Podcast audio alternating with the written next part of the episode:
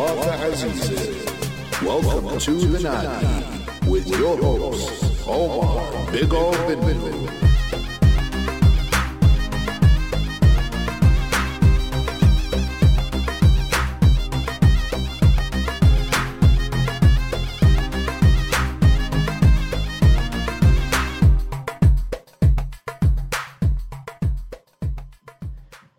Okay, so we got a big surprise today. Uh, so Mark walks in and he brings us a big box of chocolates from uh, uh, So Sweet by Marilyn, his wife. Uh, thanks a lot, Mark, for that one. No problem, man. You can thank uh, thank Marilyn. I Thank- I had nothing to do with it. If I made it, it'd be poisonous. Thank you so much, Marilyn. We really appreciate that. So uh, this today's, of course, is going to be a pretty interesting show. Um, we have two topics we're going to talk about. Uh, both of them are are uh, very interesting. But before we get into them, uh, just curious to see how everybody else is doing. But uh, we got a special guest co-host uh, in the house tonight, uh, Angela Shabila, who uh, is a friend of ours, has been a friend of mine for. Actually, we we grew up together back in Oak Park uh, in the Oak Park days back in the 80s and 90s. She actually lived uh, on the same street that my aunt lived on. Omar, wait a minute. Hold on, hold on. Angie, I got to ask you something. Yes. What's Omar's monthly payment to make to see that you're his friend? Oh, I mean, there's everybody has a payment plan. I need to know. he is That probably. right. They are one of the greatest families I've ever met. Honestly, blessed. Uh, You know what? Over the years, um, growing up in Oak Park and knowing them on a personal level, it's been nothing but a blessing. And to see what has come of Omar and what he's doing, I'm very, very proud to call him my friend. Okay, this means you Thank got you. the hundred dollar Visa Vanilla card this week to cover that statement there. Yeah. Now Omar's the best man. That's why I got to harass him. yeah. I appreciate that, guys. I, I really do. Horse put on the way, bro. Hey, bro. Angela was actually uh, was actually a, a member of the parish council at Mother of God for about four years at one point, and um, you know, I, we we thought today that considering the topic, it would be cool to to hear about it from a, from a female's perspective, and it's a big topic in the community. I mean, it's been going on for you know ages and ages, probably since the dawn of time. You know, um, but other than that, how's everybody's week been so far? Oh my goodness. Tomorrow is my Friday. I cannot wait until tomorrow. Angela, tomorrow's only Thursday. I know, but tomorrow is my Friday. I have a long weekend, so I'm off after tomorrow. Oh, that's why you're calling. me. Yeah. Ah, Yeah. there you go. That Tomorrow- explains tomorrow everything. means my it's my Friday. I I got no complaints. Every day is a fun day. Every day is a good day. What the hell? Definitely. Live it up. Yep. Mark, what's uh what's on sale at Heartland this week? And all kinds of stuff. The whole store is on sale, dude. Just come on in and eat. That's it. And they definitely got great food at Heartland too. You know. So, Thanks. Uh, but uh, we're gonna get into our our discussion here. Um, the first the first hour we're gonna we're gonna talk about, like I said, something that's been going on in the community since we can all remember, and beyond that, and beyond that, and our grandfathers, our great great great great grandparents all endured it, went through it, and uh, it's it's rumors and gossip, you know. And um, I think we've all been, we've all taken part in it. We've all maybe to a certain extent have been around people who have been victims of it. Um, and you know, the, the thing is, what what constitutes what starts this kind of stuff? What what you know what causes people to initiate, you know, fabrication to falsify things about others? Why? You know, it, it does happen a lot. Um, you know, we don't know how much, obviously, but uh, you hear stories all the time. I mean, even our clergy have to deal with it. Absolutely. Every You know- single day. Oh yeah. So it's uh it's it's something that that needs to be tackled and you know we're gonna tackle it hopefully. Let's do it. all. So the f- one funny thing that that I um that I think of when you know just to start this off is uh cl- speaking of the clergy, I remember probably of about uh, five years ago. Um, I walk in from Sunday mass and uh, Junior comes up to me. He says, "Dude, Father Frank's house was robbed," and I said, "What?" he goes, "Father Frank's house was robbed," and I said. I have not heard anything like that. He goes, Yeah. He goes, It just happened not too long ago. So I email Father Frank and I says to him, Abuna, did your house get robbed? And he emails me back about 10 minutes later. He said, First time I heard of it. Hey, wait a minute. How about the rumor that Father Frank has two or three kids on the east side? Not to mention the ones in California too. Oh, oh, yeah. California. Yeah, those. I'm telling you, I've, we've heard so many. Father Frank used to joke about it every Yeah, time we. The thing is, is that a person, as for me personally, I've been involved in the church for ten years, and and it's it's definitely somewhere where I find peace. And when you hear things like this, it hurts you because everything that people say is a reflection of you as a as a character. And when you hear that somebody could say about your bishop that it's on that level, people saying that he has children or past bishops, I was not, I've never, that's the first I've heard that. I'll be honest with you about Bishop Francis. But at the time, it was about Bishop Ibrahim. And I remember it was just, it was, it was a brutal, brutal time where you just felt like there was a disconnect in the church at the same time. And people were really falling into that, into those rumors. And they really believe stuff like that. It's just like, you know, these men sacrifice their life and they give it to God. And that's what it's all about. And ultimately, we forget that. I think that's where the disconnect is. It's just they forget they're humans just like us. So the bishop doesn't own a garbage company. No, I've heard about this. I was going to get a job with him, man. I heard he picks up uh, Deerfield uh, and uh, Chelsea Park. Yeah, I, I have not heard that. Oh, you never heard that one? that was the big that one. one. I says to hear that. Yeah. Yeah, you know the bishop he maybe owned a people that are garbage company. to the church or they're really involved. You know, we learn to like disconnect all that. Maybe that's what it is. Maybe it's just me Yeah. as a person that I do that, but there's people that just fall into that. you know what? It's so funny. Really, the rumor mill and all the other stuff is it's not really about the person they're talking about. It's about the insecurity of the person saying it. Most of the time, you see people that are spreading rumors and doing things. There's something going on in their life they're not happy about. So, what better way to deflect what's happening to them than starting things about other people? Yeah, uh, Mark, I couldn't agree more. I think people that that just reflects on people in general that have that time and that patience to say, "Oh, let's just sit together and drink chai and talk about people or talk about their issues." Mm. So I couldn't agree more. I think that you you have to lack somewhere in your life as far as character or knowledge or you're just bored to sit and just to gossip. You know, um, one one thing that like one uh, particular rumor that you know, generally speaking, that that you know, um, happens over and over again. Maybe it's it's a lesson now, but I, I don't think so. But let's say a, a girl rejects a guy, right, and all of a sudden he starts telling people that he slept with her. Oh yeah. You know, uh, you get stuff like that, and it's like, are you really that insecure? You can't handle rejection, so you got to go and try to put somebody down. I mean, hey, look, if somebody rejected you, move on, man. You know, it, it ain't the end of the world, and you can find somebody else. You don't have to walk around and, um, you know, tell people that about stuff that you did not do. You know, and and even if you did, why do you gotta, you know, why do you gotta uh, go and make it public knowledge? It's not nobody's business. It's, it's I really, I think ultimately, Omar, at the end of the day, I think it's environment that you're raised in. Um, truthfully, I mean, like I wasn't raised in a home where we gossip or we talk about anything or we talk about people. So maybe that's probably why I distance myself personally from from things like that. I just I'm not about that. But the thing, but there's people where where I could walk into my cousin's house and it's it's normal for them to sit and talk about oh this person did this and this person did that and you're just like can we talk about something else so i really think it has to do with environment I'll tell you one thing. As soon as somebody starts talking, I go the other way because to me, first of all, it's negative energy.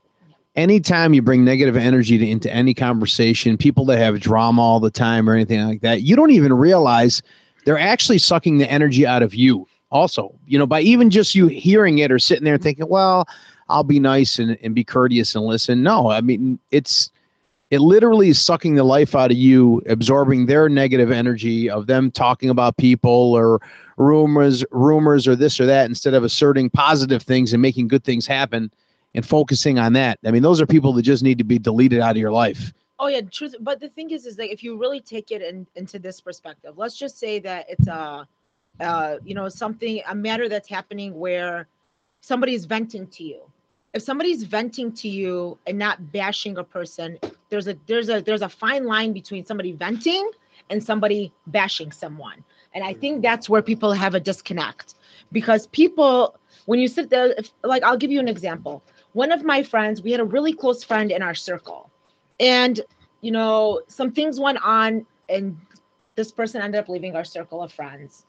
When the way that my friend, my friend dealt with with this matter just personally she held she held herself so well that at the end of the day people thought that she was going to lash out because how much this other person was talking and spreading rumors and at the end of the day i think i was the person that where i sat with this person i said you know why are you talking about this person?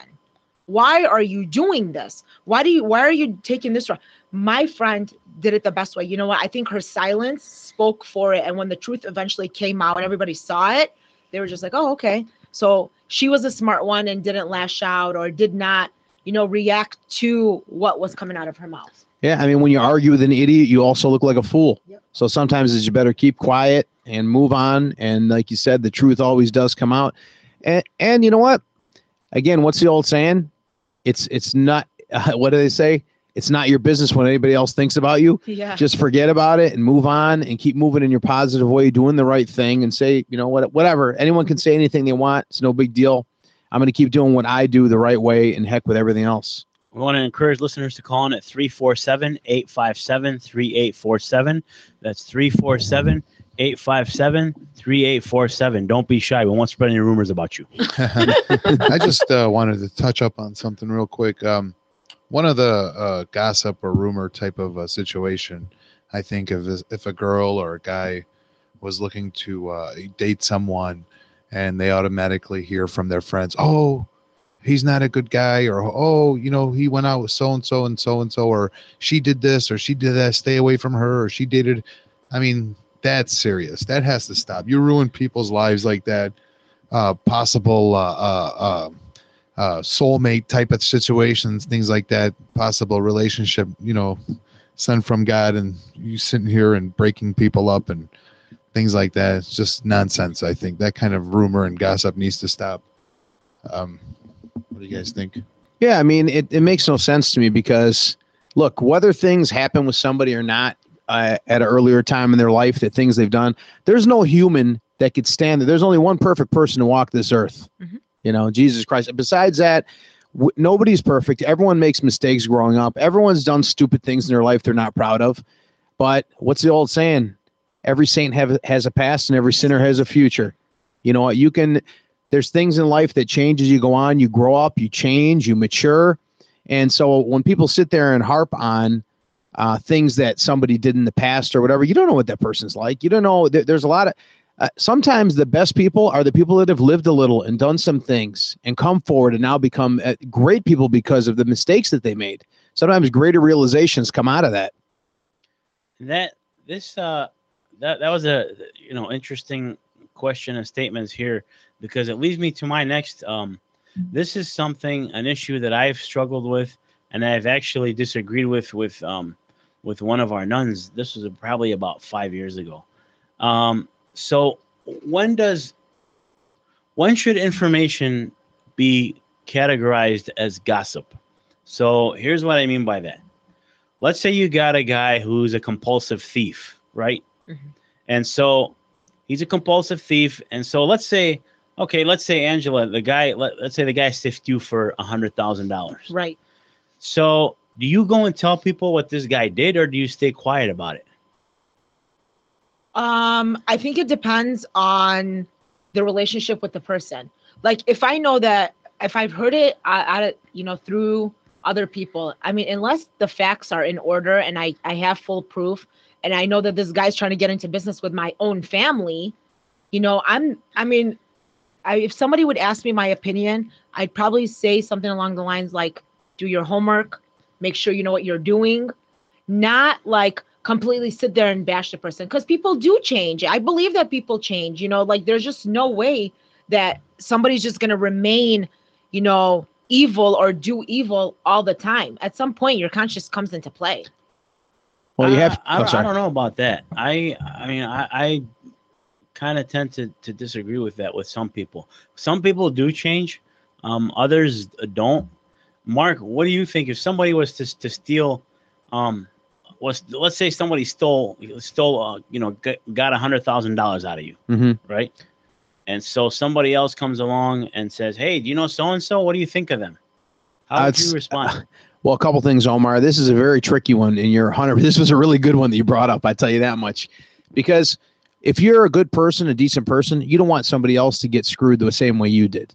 Yep. So it's not a bad idea to tell the person the truth and just tell them that, hey, look, uh, this guy conned me out of this amount. I don't want to see the same thing happen to you.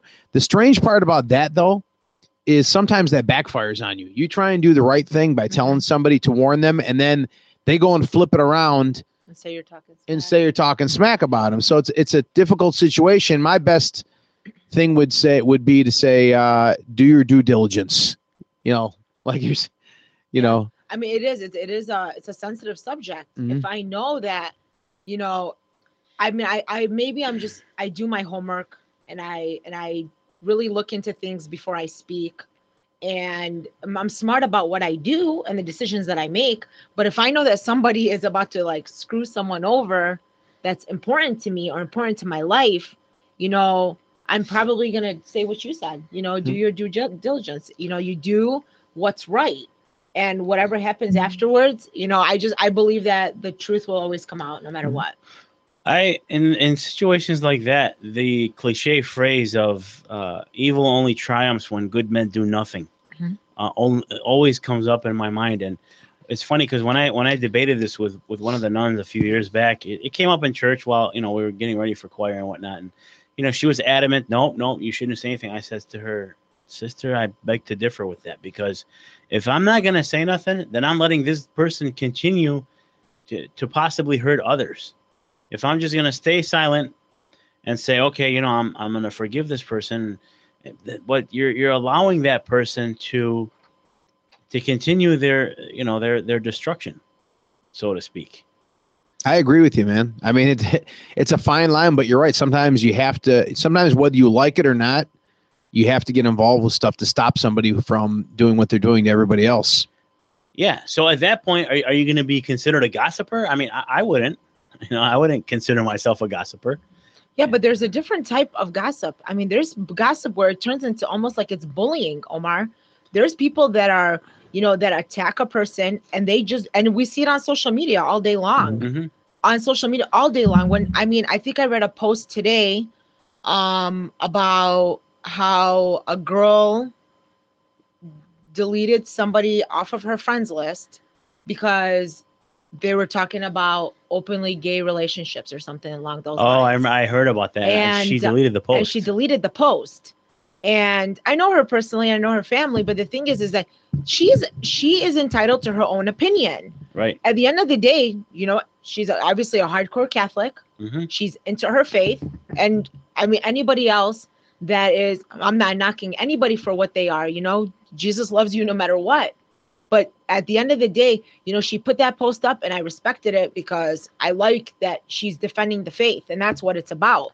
But the thing is, is that when you're gossiping and talking about people on a different level, it's harder. There, I think more more people take it as I'm being bullied now, or nobody's on my side, or they're they're not looking at it from a dis- different perspective. Like one of my friends said to me, you know, what if you were the person that's being attacked? Like what if people are the ones that are talking about you? How do you deal with that? You know, there's people that seclude themselves. They just disconnect from the world and they just live their life and they don't care. But she really wasn't attacking anybody. No, she was not. you know and and she was just stating her opinion i wish she wouldn't have deleted it because i was going to get on there and fight Yeah. you know because you know me Mhm. um so and i was going to support her i was you know going to get on there and and you know go at it with whoever was disagreeing with it because like you said and like she said it's her page she can say whatever she wants she was not bashing anybody she was just saying hey i'm removing anybody who's keeps posting this stuff which i find uh, offensive obscene And it's not biblical. Exactly how she said it. and that's it. That's her opinion. She's got every right to post it. Yeah. I don't need to hear this stupid stuff, of this you know, this stupid shit about. Well, Jesus said, "Don't cast the first stone because we're all sinners." Okay, but these sinners are proudly pro- proclaiming their sin and treating it as if it's not a sin. So she's not casting any stones. I think there's just a people just don't know the difference between what how much words are hurtful. You know, there's people that I run into, they're just like, you know, sometimes I wish I was like in a physically abusive relationship Whoa, more than dealing heck? with like the verbal abuse because verbal abuse hurts you more. It it those words stick. No, thank God I'm made of Teflon. I don't even care. if people can say what the hell they want. I'm like, all right, it's cool, man. No big deal. Yeah. Got any more for me? Go ahead. Yeah, it is. I mean, it is. And the thing is, I think uh, initially, no matter what, just us as a Chaldean community and being raised in the homes that we're raised in, it has to do with environment. If you're raised in an environment where mom and mom and aunts and all the families sit together and sit and talk about people, the children are going to learn, and those children are going to learn, and it's just gonna it's it's repetitive at that point. It's literally it's repetitive at that point. Everything's a learned uh, experience. And Omar, mean- what, what you're saying, what you were mentioning about like, uh, like basically warning other people when somebody is ripping people off or whatever. I don't think that's, uh, and we're talking about how people might misconstrue that as rumors about people, but it's really not because the old saying, paranoia is only a problem when it's true. So if some, so it's very true. you know if somebody's doing something it's and it's true then it's not rumor it's you know as you're basically trying to hold you know protect somebody else from getting injured the same way you've been injured whether it be financially or whatever it might be right. Yeah, I mean, and that, that was my whole uh, disagreement with with uh, with sister back, you know, and, and and with others too. I mean, I've had this debate with other Christians, you know, and some of them hold the hold their ground and say, nope, you should stay silent. You're, you know, you're not without sin, and you're basically guilty of gossiping. I said, no, I'm sorry, I'm not. I said, if somebody did me wrong, and they're moving on to their next next victim, and that next victim happens to be somebody who I know, then you know what? I'm gonna go tell that person because they have a right to know, and it's my duty to tell them. Otherwise, I'm just letting this person continue doing their evil. Right. Okay, but let me give you a different scenario, Omar. Let's just I mean, we're gonna we're just gonna say it how it is. I, I'm a- at least gonna say that from my experience of of being in the community and being in the eye of the church, uh, you know, what there are a lot of groups of young women and men where they specifically just sit and they gossip, and this is how they make their nights go by. They will sit and have that drink and smoke the guys will smoke their cigar and they'll the next topic is the next girl that you know whoever's seeing who or whoever's dating who or and the girls are doing the same thing. So it how do how do you even get out uh, get out of something like that? Uh, you can't worry about it my thing. Well thank god that my weekends are spent listening to hendrix so i don't have to worry about it. That's number one. No- number two. It was a lot You- easier when you were getting married mark at the time. How long have you been married? 20 years. 20 years ago, it was much easier for you to get married than it is now. There's so many options and so many things that happen that people just make the smallest thing the biggest thing. even back then though it was the same thing. It's never really changed. It's a little more amplified because of social media but it was always the same. People just again people like to talk smack because of insecurities in their life Right. so like i said how many times you see parents that'll they'll say oh Shmuel Chai with Lahadach, his son did this and their daughter that but in their own household their kids gone off the deep end going crazy doing things Yeah. it's it's an insecurity thing. That's why you can't even take people serious that they talk junk. I'm like, well, I guess if that makes you feel better, go ahead, you know, but I actually have productive things to do with my life. So it doesn't even matter to me. I, Right. I'm just like desensitized to it. I it's funny, there was a time in my life where I like cared about what uh what was said or whatever, but especially the last like 10 years, I really don't. It's just very interesting. I, I especially like the last 10 years and the last two years, like I really don't care about anything people say. They can say whatever they want. Cause I feel like me worrying about that is actually a negative draw on yourself. You know, it's like the old saying, uh, uh, as a man, uh-huh. and I'm gonna say this, as a man, you're allowed to speak like that. If I'm a girl and I say to, to people, I don't care what anybody says about me or what they think about me, in their minds they're gonna be like, what does this girl do? That she doesn't care about anything. Or what it's not a matter of caring about anything, but you can't control people's mouths because they're just going to talk regardless. Mhm. But that I'm saying, if you worry about it, it actually brings you down.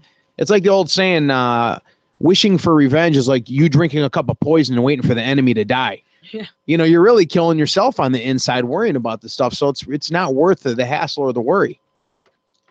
Well, Mark, I'm gonna get off topic for a second. Sure.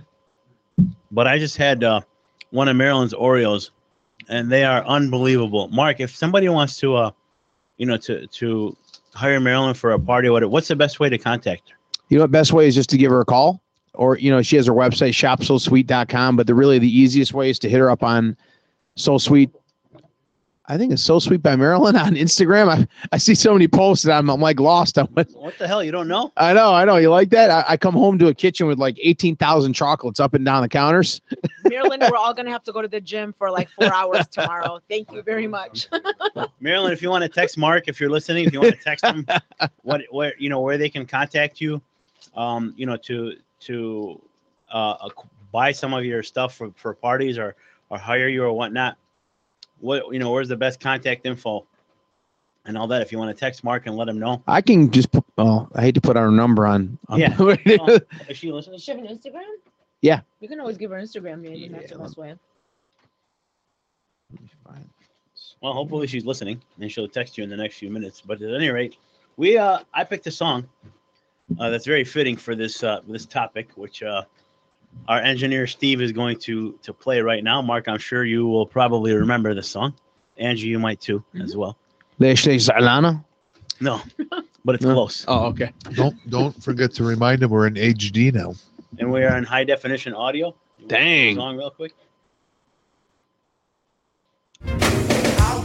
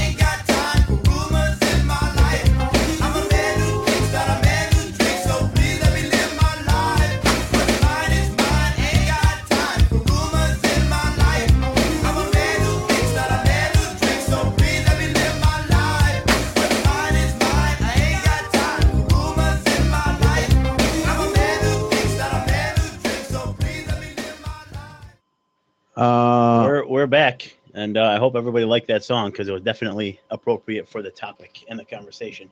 Omar, can I make an announcement? Absolutely. First of all, I want to say congratulations to Rafid for winning uh, Humanitarian of the Year. Uh, you, I mean, he's the, the right guy for that award. Awesome guy. But I will say this Dubba, I brought the chocolates you've been crying about for so long. They're in the studio waiting on you. Where are you? He, uh, Rafid, come on down, man. We're going to stuff you with the Marilyn's chocolates. He, uh, Congratulations, Rafid. Well, well deserved. We love you, brother. He he's uh, leaving tomorrow for uh for four days uh to go on a golf trip, and uh, he said he had to go shopping. So uh, he doesn't know if he's gonna make it in or not today, but um, hopefully he doesn't, so I can have the rest of the chocolates to myself. Well, of course you can have some too, and Andrew and Mark. So, Unbelievable. but uh, Marilyn made us gain five pounds tonight. Rafid Rafid is excluded. He's, uh, that's uh, was it a rumor that Rafid won the Humanitarian of the Year award? That was not a rumor. It No. actually happened. so, um, did Marilyn text you, Mark, with the info? I just text her right now, so I'll find out. She got a Marilyn Casa account on Instagram, which she has almost all of her chocolates on. Okay, So, and then it has the shopsosweet.com on there and stuff. cool. I'm surrounded by chocolates in the house. So, what what's what could be like a remedy to to this whole this whole problem of gossiping and rumor? I mean, you know, priests, our priests have talked about it repeatedly, in church.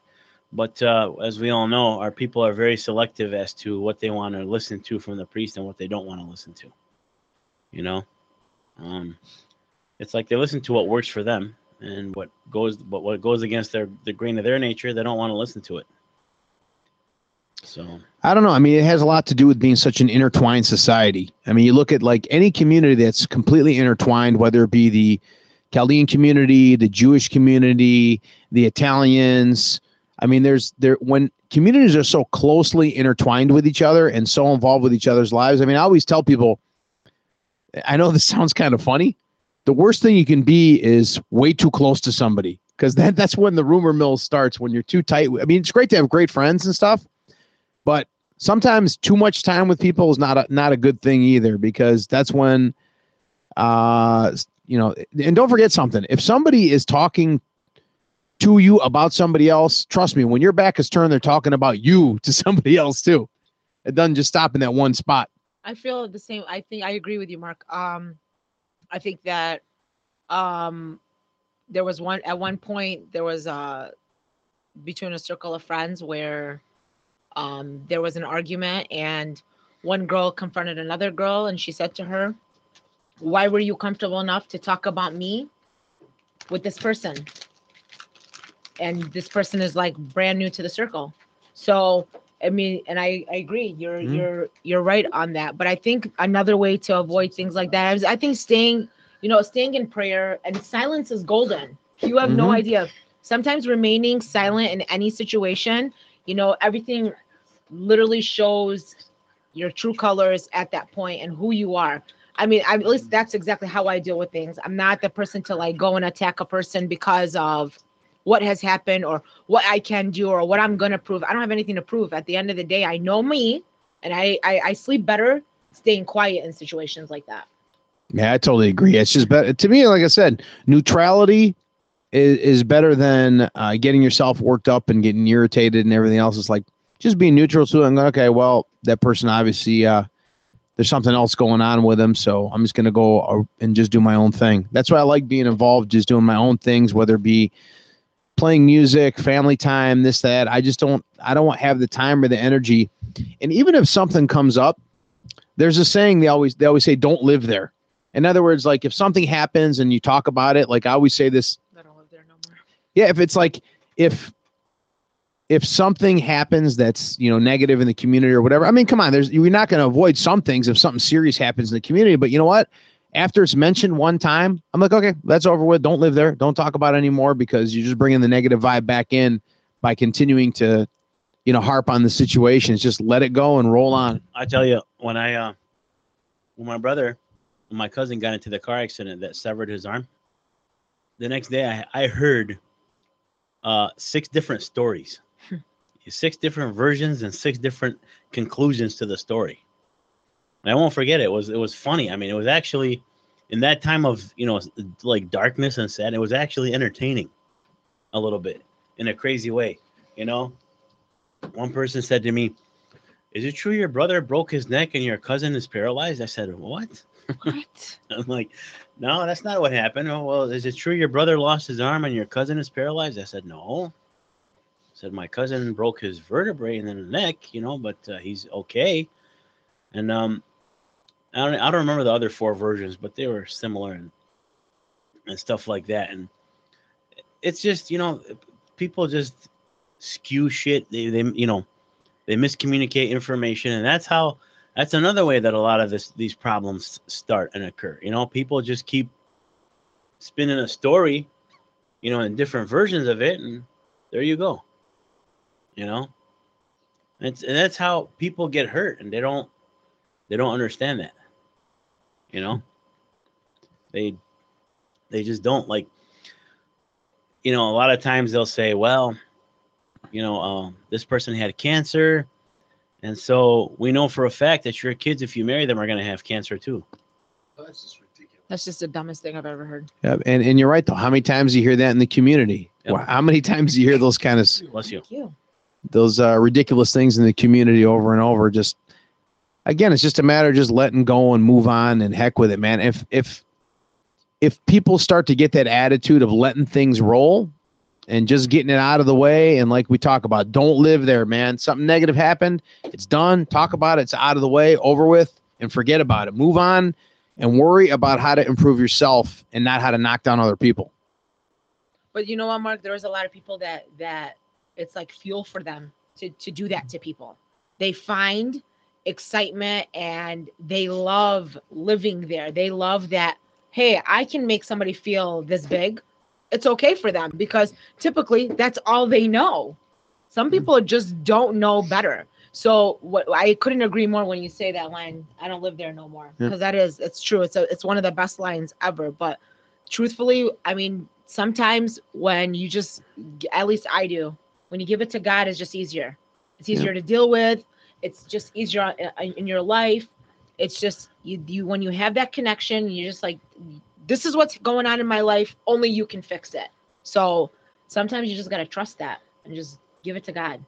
Oh, I totally agree. I totally agree. Give it to God and and always live by the theory of don't cheer against the opposing team, cheer for the home team. In other words, keep it positive, you know, and worry about your own worry about yourself and everything around you, making it a, a positive environment. You're you're creating a pro- positive environment with the friends you choose, with the things you do around you, and you know, keep the negativity out of your life and you don't have to worry about rumors, gossip, garbage, what anybody cares or thinks or anything.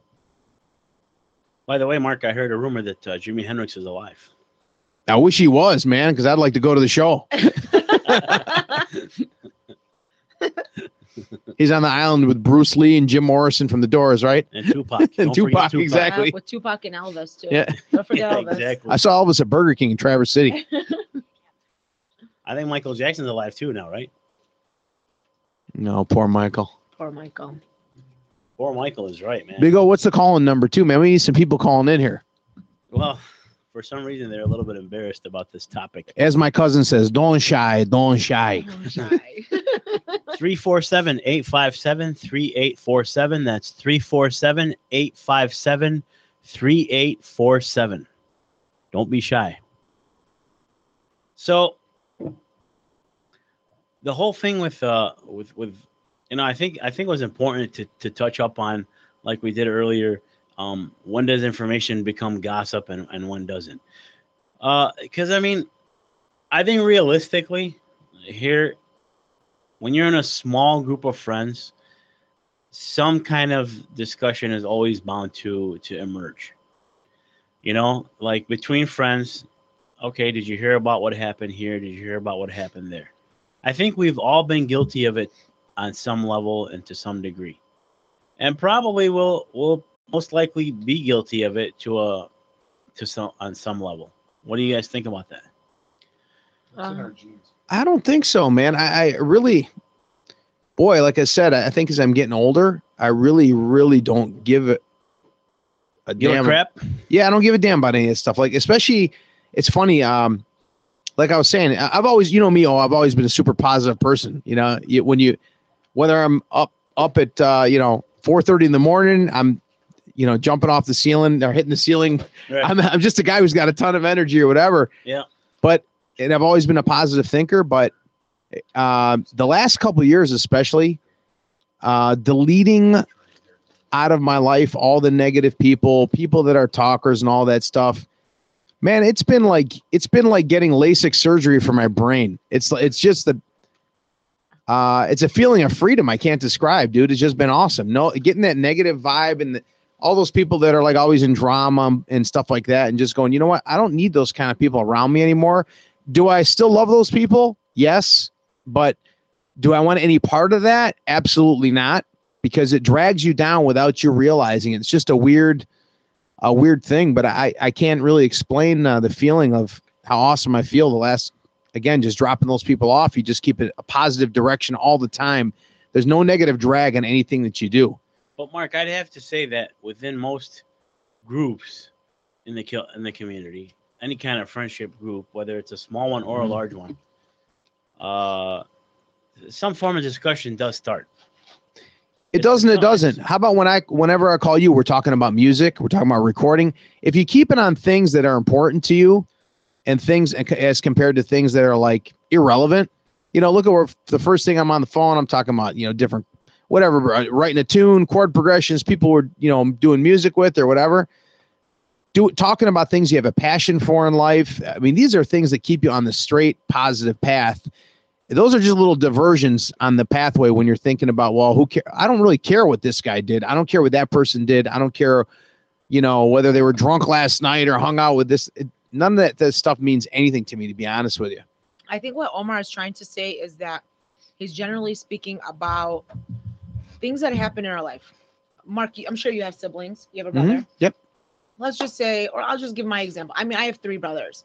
If my brother was dating a girl Mhm. and the relationship went sour, and my brother is venting to me, and we're and one other person is sitting in the room and listening, to that other person, it was gonna look like my brother is talking shit about this person. Yep. Okay. But my in my mind, my brother is venting to me. I'm his sibling. So I think where we that's where it is. It's that fine line of knowing of what is when you're venting and when you're really talking and bashing somebody because that defines your character. That's you know, there's a lot of thing, people that goes off of emotion and anger, and it has a lot to do with it. Anger is like the worst thing that you can go off of. And a lot of people mm-hmm. that that is what they are, and that's all they know. Well, you got to be careful who you reveal yourself to. Right. That's the biggest thing because, like you're saying, if it's you, if it's a brother and sister that were you're, like I said, if your brother just broke up with somebody he was engaged to or whatever, it's okay to go to your sister or brother and just kind of get that. You know, some, of course, you always feel good getting something off your chest, Mhm. but be careful who else is around. You know, you have to be careful I who you're, who, you know, you got to be careful who you reveal yourself to because there's a certain amount of confidentiality that happens with people that are close to you and that you're not going to get with somebody that's somewhat close to you that you think is close to you. But let me tell you something. It's completely different than you just, in, you know, just saying, Hey, I just want to kind of get this, get this off my chest. Cause it is bothering me, Mhm. you know, or try and do something positive and get in the gym and, and work, work out like crazy, get out of your Get it out of system, your system. get out of your system, and the stress relief. Right. We got to run it out. Yep. Well, I can tell you for sure that uh, I I mean I would be willing to bet on it, and I'm sure everybody who's listening, or or even you guys, would probably agree that uh, people sitting, groups of friends sitting in Shenandoah at tables. Uh, I mean, I, I still think some form of, um, you know, talking is, is going to come up about who did what. 100%. You know, No, I don't I'm- know. this is not me. I know like I'm outnumbered because there's more men in this room Uh-huh. today, but honestly, m- I think at least from my group of friends and the people that I'm around on a daily basis, the men talk more than women. They do. I know a lot of say, "Oh, women always got." Now, if you get you set any topic up to a group of grown men, you put that alcohol in their system, it's game over. They will destroy a but girl's but I have two things to blow up your theory. One, I don't drink, and, and number number two, I just walk away. I I'm really don't care. Example, but what I'm saying, Yeah, I know is what you mean. Single men that will go to the bar up the road, or go to the casino and have a drink, or you know, just sit at a friend's house. They will talk more about a girl or a situation that a girl is in than a girl will. I mean, Mm. like, the, I mean, I, I can't remember the last time. I mean, like, I've had you know conversations with my girlfriends, and we'll talk normal conversations like how's work, how's school, how's the Mhm. family. We when you haven't seen each other in two weeks or a month, of course you're gonna catch up and want to know how everybody's doing. But Well, it's intriguing to me when I hear guys talk like that anyway, because first of all, I will guarantee every single one of them has some type of Mhm. issue or skeleton in their closet they're not proud of, but they sure have time to talk about other wo- women. They really uh, lavish in that, but again, it's it's it's almost like a hypocritical. they, they enjoy it. No, Yeah. I, I know I, I know men that enjoy destroying a girl. They do. And they complete like I I remember I had it out once with one gentleman and he he there was no filter. There was no filter. And I literally and I, this person was dating this girl for a lot of years. And it just didn't work out. Like the families got involved and they just were not having it which is fine. It happens in our community all the time. But to sit and bash somebody that you were with for seven or eight years like you told this person that you love them. You want you love them but you love them enough to sit and tell the world what you did and what you didn't do. Yeah, it's just it's stupidity. It's stupidity, insecurity. You know, and the funny part about all that is you never know how things are going to wind up in the end. What you think is in the beginning and the way it ends. I'll t- give you a great example. I had a relatives that were I had a cousin of mine. Mhm. She married a guy that they were not happy about in the least, right? I mean, not happy in the least. We don't want him. He's this, he's that, he's that, he's that, he's that. They got married and they're still married now. It's been like, I don't know, 30, 35 years or whatever. Wow. But here's the funny part. At the end of as the, as the parents grew older, guess who ended up taking care of them? The guy that they did not care. He even ended up him and his wife moved in next door to them to take care of them, take him to church every day, do everything with him. You don't know how things are going to wind up in life. And again, so that's why this whole when people talk about people in this rumor thing, nobody knows how things are going to wind. Things change on a daily basis. People's minds change, their mentality changes, their life Yeah, and I think changes. people miss that things honestly, honest to God, happen to people's life. Like there are dramatic moments that happen in your life where you don't know how to react to them. So people turn to things like alcohol, sex, drugs, all these things, and this is what it becomes. It's part of your life. So at the end of the day, it's literally I, you know, judging somebody on, oh, this girl did this, or this guy was with this girl for so many years because that's all it was about. It was just a lot of fun. Well- But the thing is, is that I think that it, it really, at the end of the day, it all is environment and what you're raised in. Yeah. and and f- flip the flip the board on that one that's all situations you can control how about the person that's extremely strong extremely poignant and very judgmental on people and they think they're all high and mighty and then they have a stroke or something that debilitates them. Now they have to rely on other people. You know these are the things people don't think about. Your it's it's just like i said it's a whole there's so much involved with every situation and I think that's why the best way is to stay out of all that stuff, not talk about people, not be, not, don't worry about judging people. I even notice a lot of times, you know, I hate to say this, but sometimes the biggest rumor mill people are the people that go to church all the time, that are stuck in church seven days a week, because mm-hmm. a lot of times, look, the, the in church, they teach, you know, obviously they teach us in our religion about humility, turn the other cheek, do the right thing.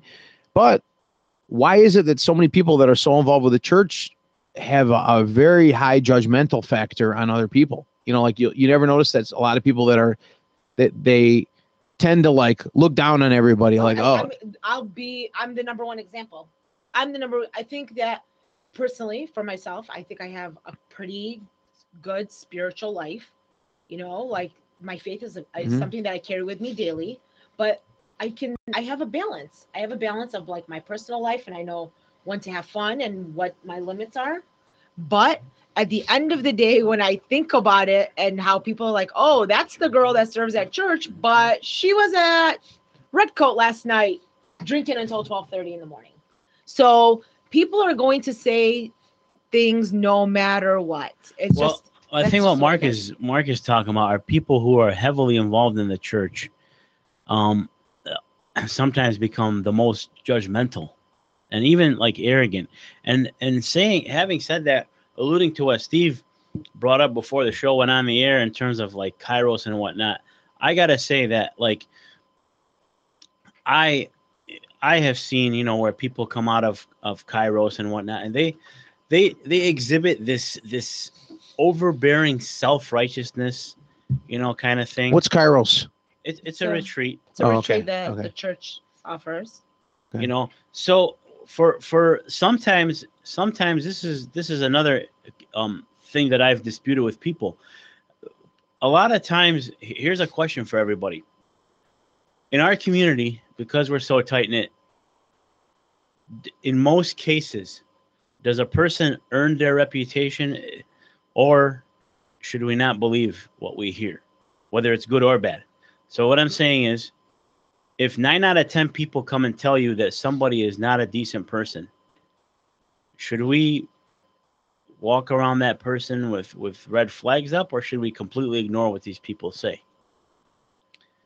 So, if uh, somebody tells you this person is a good person, same thing. Should we, you know, if a lot of people tell you this person is a good person, should we take heed to that, or should we just you know get to learn about that person for ourselves?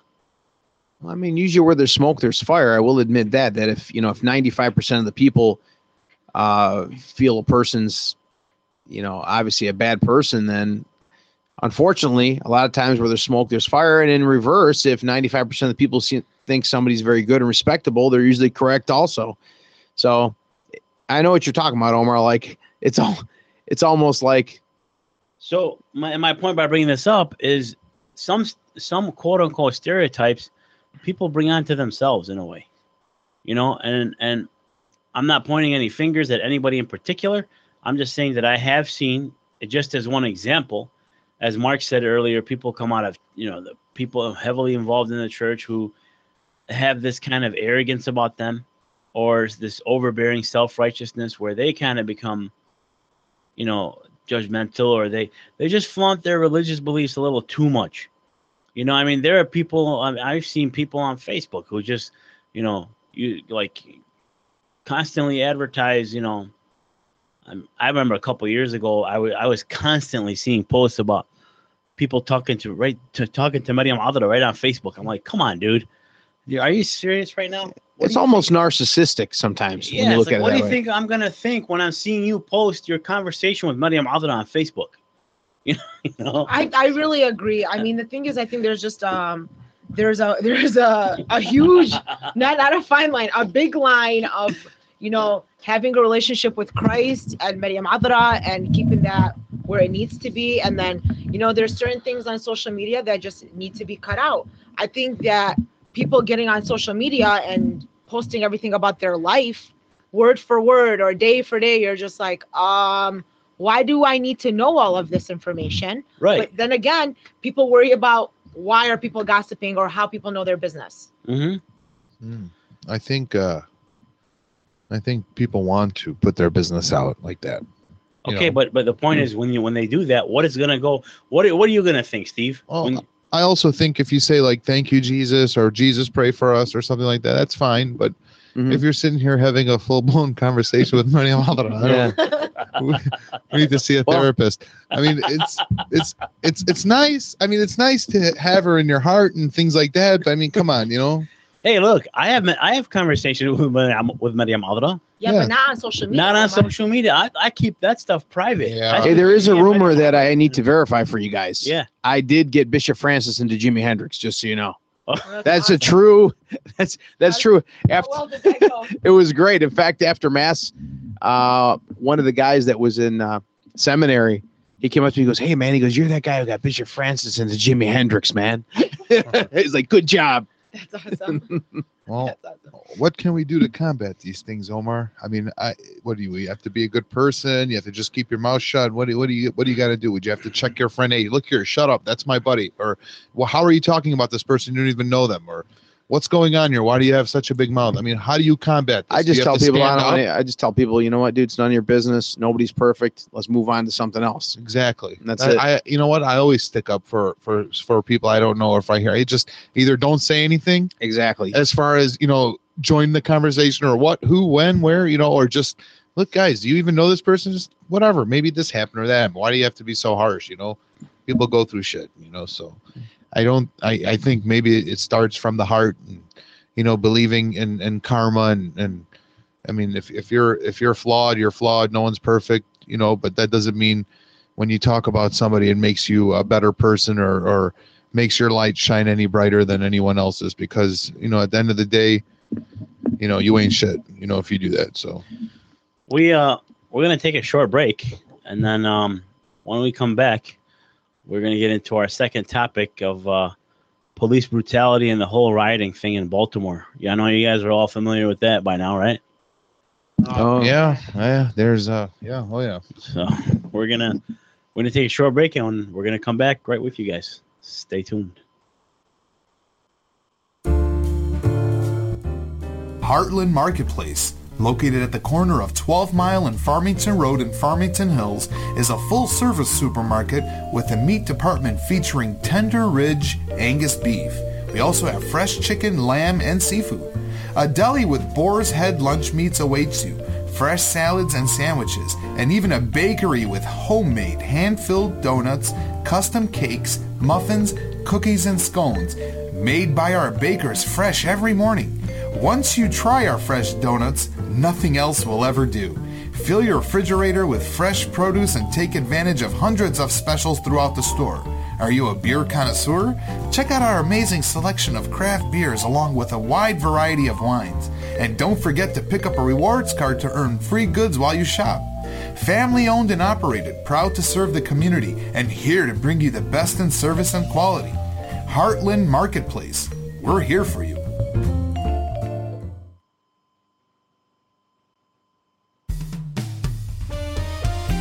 Looking to sell your property? Looking to purchase a property? Commercial, residential, rentals, vacant land? Oakland Real Estate Associates. Over 30 years experience. Let one of our professional realtors guide you through the whole process. You could find us at www.getyoahouse.com. That's www.getyoahouse.com. You can reach us at 248 799 9997. Oakland Real Estate and Associates. Relax, you're almost home.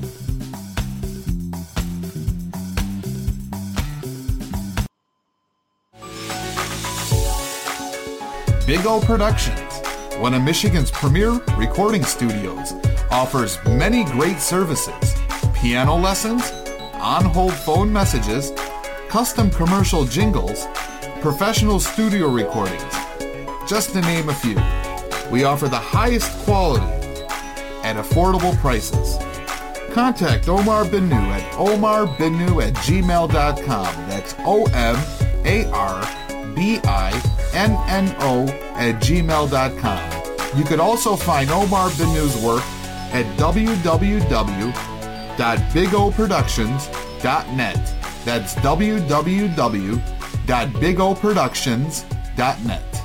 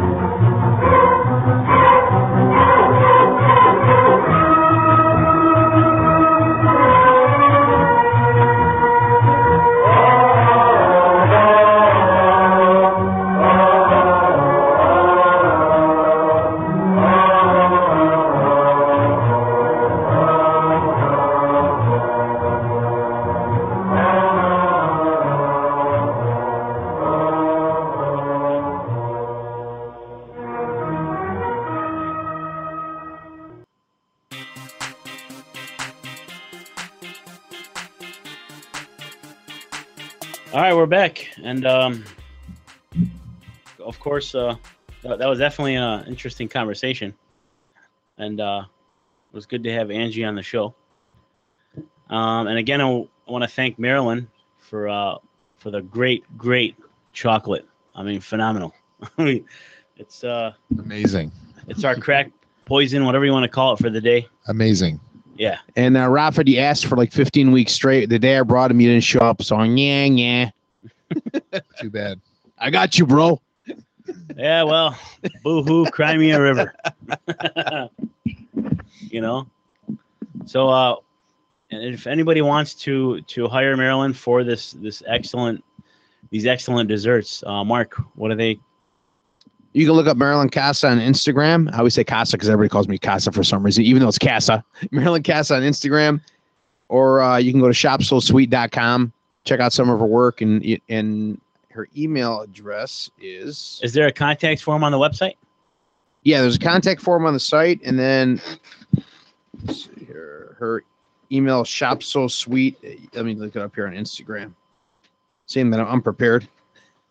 Well, we're uh, I mean that happens to the best of us, and uh, you're not the best, so It's uh, so sweet chocolates at yahoo.com. Chocolates with an S. So sweet chocolates at yahoo.com is her email. All right. Don't be shy. Email her. The desserts are phenomenal. Uh, we just picked out on a bunch of chocolate Oreos, chocolate graham crackers, chocolate pretzels, and chocolate everything else. Macaroons, my favorite. Graham crackers. I see a million of them on the table. I can't eat anymore, else I'll blow up. So, this past week has been uh, crazy. I mean, you know, we all saw what's what's been going on in, in Baltimore. We're all, we're all aware of it. Um, and of course, this this kind of started last year, or was it earlier this year? Um, in in Ferguson, it was last year. I'm sorry, it was last year in Ferguson. Um, and so something like that, unfortunately, started a kind of a dominoes effect, in a sense. You know, you have police brutality being put, you know, exposed hardcore in the media, and um, you know now you have whenever it happens, you have riots breaking out. You know, like it's a new trend or something. And what do you, what do you, what do you think about that, Mark? I don't know. It sure seems like a lot of these rioters are actually busting from other places. I really don't. Most of the time, I mean, I have a hard time believing that an individual that lives in their own neighborhood is going to burn their own stores down and, you know, their own houses down and everything else. Something just seems very contrived about the whole thing to me. I mean, yes, obviously they want to make a political statement, just as there was in the 60s during the riots in the 60s, but I do feel like some of this is contrived by somebody. I don't know who, but uh, there's something behind there's something behind this. You who, so who who do you think has orchestrated this? If you had to speculate, who would you say, and, and what's the reason? You know, I really can't say because I don't know what goes on politically behind the scenes. I mean, you see the people that are always at the forefront, the, the leaders in the community uh, that always get up there and talk, but I really don't know what's what's really orchestrating it because there's a lot more behind it than one or two people. There's obviously uh, has to be some type of organization behind the whole thing. What do you think, Oh? Well, I so so do you think it's it's orchestrated from within the community or is it something governmental? I'm not sure. It's a hard say whether it's governmental or not. I don't know. It, you know what? Unless we know the insides, I hate speculating about stuff if I don't know the inside scoop. If I work within within something, then you can really see what's going on in the inside. But it just doesn't make sense that individuals would be burning down their own homes and stores. I mean, they're already in a lot of these neighborhoods don't have a lot for people to shop or buy stuff at is already, and then you're burning down whatever the local the local grocery store, the local, you know, these these kind of businesses, believe it or not, are very important to communities, especially in in, in areas of lower income. Hmm. I mean, that's uh, that's that's an interesting way of looking at it in terms of this this some of this being contrived. Uh, it's certainly because because I mean, if it's not, here's here's my thing. Why would you? Why would the? Okay, so the black community has a lot of stereotypes they need to overcome, right?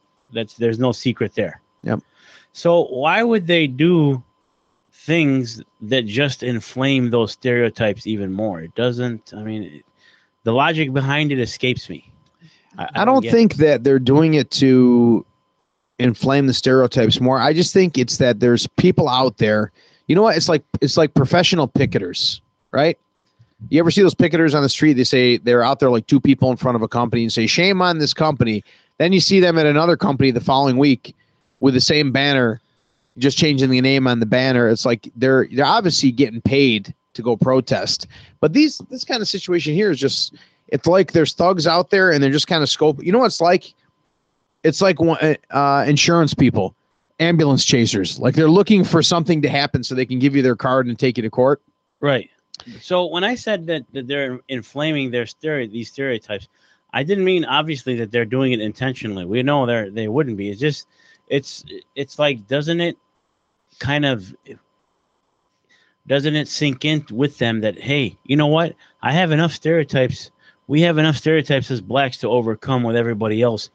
Why should we riot and do stupid things that are just going to make us even look worse and validate those stereotypes in these people's minds? I think some of it has to do with the, uh, the fact, Omar, let me play devil's advocate here. Financially, if you're in a poor area, you don't have the money to look, let's face it, if you have money, you can do a lot of things as far as going to court or protecting yourself or suing somebody. When you don't have money, your only form of protest, I hate to say it, is like it's like they, they're so inflamed, the only thing they can do is become, you know, is is to be violent about things. It's not excusing the action but if you're trying to understand why things happen i think that's really the reason why because you feel you feel helpless. If you're a person that's poor again yes you know you're doing the wrong thing by rioting or whatever it might be but i also feel sometimes they look at it like well what else could we do to sh- to make our point the ones that are real protest you know like the ones that feel like well what else could we do to make our point So is it almost like this is what I have to live for? This is the only thing I have to live for? Yeah, it's like they almost feel like it's it's like hopeless for them. They're in a poor neighborhood. They got no money. They can't hire an attorney and go sue the city and sue the police station and everything else. So what what's their other form? Of, I'm again, I'm not excusing it. I'm not saying it's correct. No, you're just explaining the I'm just explaining possibly that could be some of the logic behind it. I'd have to disagree there, Mark. Why? I think, I think when they say that uh, the urban the urban areas are you know less fortunate or you know they don't have the resources to make them a, a, better citizen, a better person, a, a a better future. I think that's all bullshit. It's all hogwash. Okay, number one, it starts with parenting. You know, it's no secret that a lot of urban families are are, are split, whether it be one mother, one father. Uh, you know, very rarely do you see you know a full functioning family uh, uh, uh, household. That's number one. So if the mother is going to be ghetto, then you know your kids are going to be ghetto. And if you're not going to sit here and go to school and get good grades and if you're if you you know you don't understand something or you know you get a tutor or you stay after you ask the teacher for help if you don't use all those resources and get into a good community college or even get a scholarship because believe me a lot of colleges they take african american uh, uh, uh, uh, people you know before a lot of you know other races because it's very rare to have an african american person with great grades unless you're going to a you know an african american full school like morehouse or something like that so Steve, but- let me ask you something. Are you what are you saying is what I'm in saying- complete disagreement, but I'll, But I'll say it I- I- afterwards. I, Go ahead, wasn't finish your finished. statement. So my, my thing is, if if a, if a person did not engage in criminal behavior, did not have uncles that engaged in criminal behavior, did not have cousins that engage in criminal behavior because their parents would kick their ass because you know that's not the right thing to do. I mean, in the 60s and 70s and and, and 80s, I mean, black families they were you know doing it right. I mean, you could just tell the way they had good times and the Cosbys and and and the, you know things like that those shows and and you know african american people were really really cool you know as far as the older ones and the you know the the the ones that were born in the 30s 40s 50s and even with all that stuff that happened during the civil rights movement and everything like that they were very respectable people. They you know they went to church. You had to go to church. You had you know they weren't like that. And i don't know what happened but in the last 25 to 30 years the culture has changed they're becoming more uh, uh, uh, aggressive? aggressive. The music has changed. The the actions okay, have so changed. okay, so so so what Mhm. what you're saying, just to summarize before I let you know let Mark disagree with you here. Mhm. Are you saying that these poor people, like Mark said, they're poor, right? So let's let, so they are poor. Are you saying that there are resources out there that they're not utilizing? Absolutely. And public education is the best thing you could ever have. You can get a scholarship if you do well in school. Anyone can. And even if you're holding down a 3.0 or 2.8 or 2.7 or 2.5, you could still go to the community college. And if you apply yourself, you'll get good grades and you develop and your, your brain develops and you get more mature. And by the time you're 21, 22, and you're in a major university, I mean, you, you're getting a $40,000, $50,000 job and you're thinking about future and you're not selling dope and you're not worried about gang banging and you're not worried about stealing shit or, or jacking or, or, or whatever you know it's it's it's that simple. You know it's it, and it's not just african american white japan chinese indian you know muslims uh, uh, jewish christians catholics whatever race religion if you do well apply yourself in your life and have good parenting behind you that says hey look here you ain't going outside. You're finishing your goddamn homework. You ain't doing shit. You know you're not going outside. You sitting here you do your homework you don't do nothing. You don't have a phone you don't do nothing. Okay. All right. you know Mm. Mark, what do you completely disagree. If you haven't worked in the first of all, seeing it from the inside, and I don't know if you ever worked in the inner city or not. Have you, Steve? you know what i've I just want to I've- ask. i've My only know, question: yes or no? born and raised five minutes from Detroit. It doesn't I, matter about that. Yes or I- no? Did you work in inner city? yes, city? I have worked in Detroit before. What plenty of area? Times. Every area, east to west, whatever you want to. Okay. know. Well, there's a lot of good people that are in a bad situation there. I worked on Linwood and Davison for over 30 years at a program with Robert Brown, who was a coach, who was actually an All American basketball player in high school, was drafted to go pro. He ended up blowing out his knee. He only had one working arm, and he was all pro, All American basketball player. Drafted to go pro, blew out his knee. He was actually dyslexic and was passed through school for his athletic ability. Uh, went into a, a big depression. He got hooked on drugs. Then he completely turned his life around. Um, he became a strong Catholic. He became got his master's degree, beat dyslexia, got his master's degree, became a teacher, and we used to run a program called United Youth 2000. So we used to have about two to three hundred kids every Saturday at man, I forgot the name of the school. It's right off of Wyoming, uh, Wyoming, off the lodge. Anyway, Central, is it? no, no, it was a Catholic school. How old were these children? This these kids were anywhere from age. There was different groups. There was three, four different groups, anywhere from age eight to like seventeen.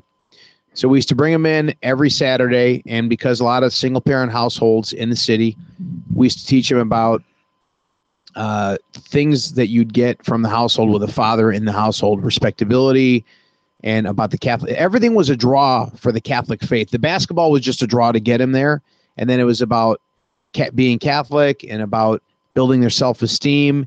And every week I was the sole sponsor. We used to feed all the kids. A lot of them that was their only meal of the day.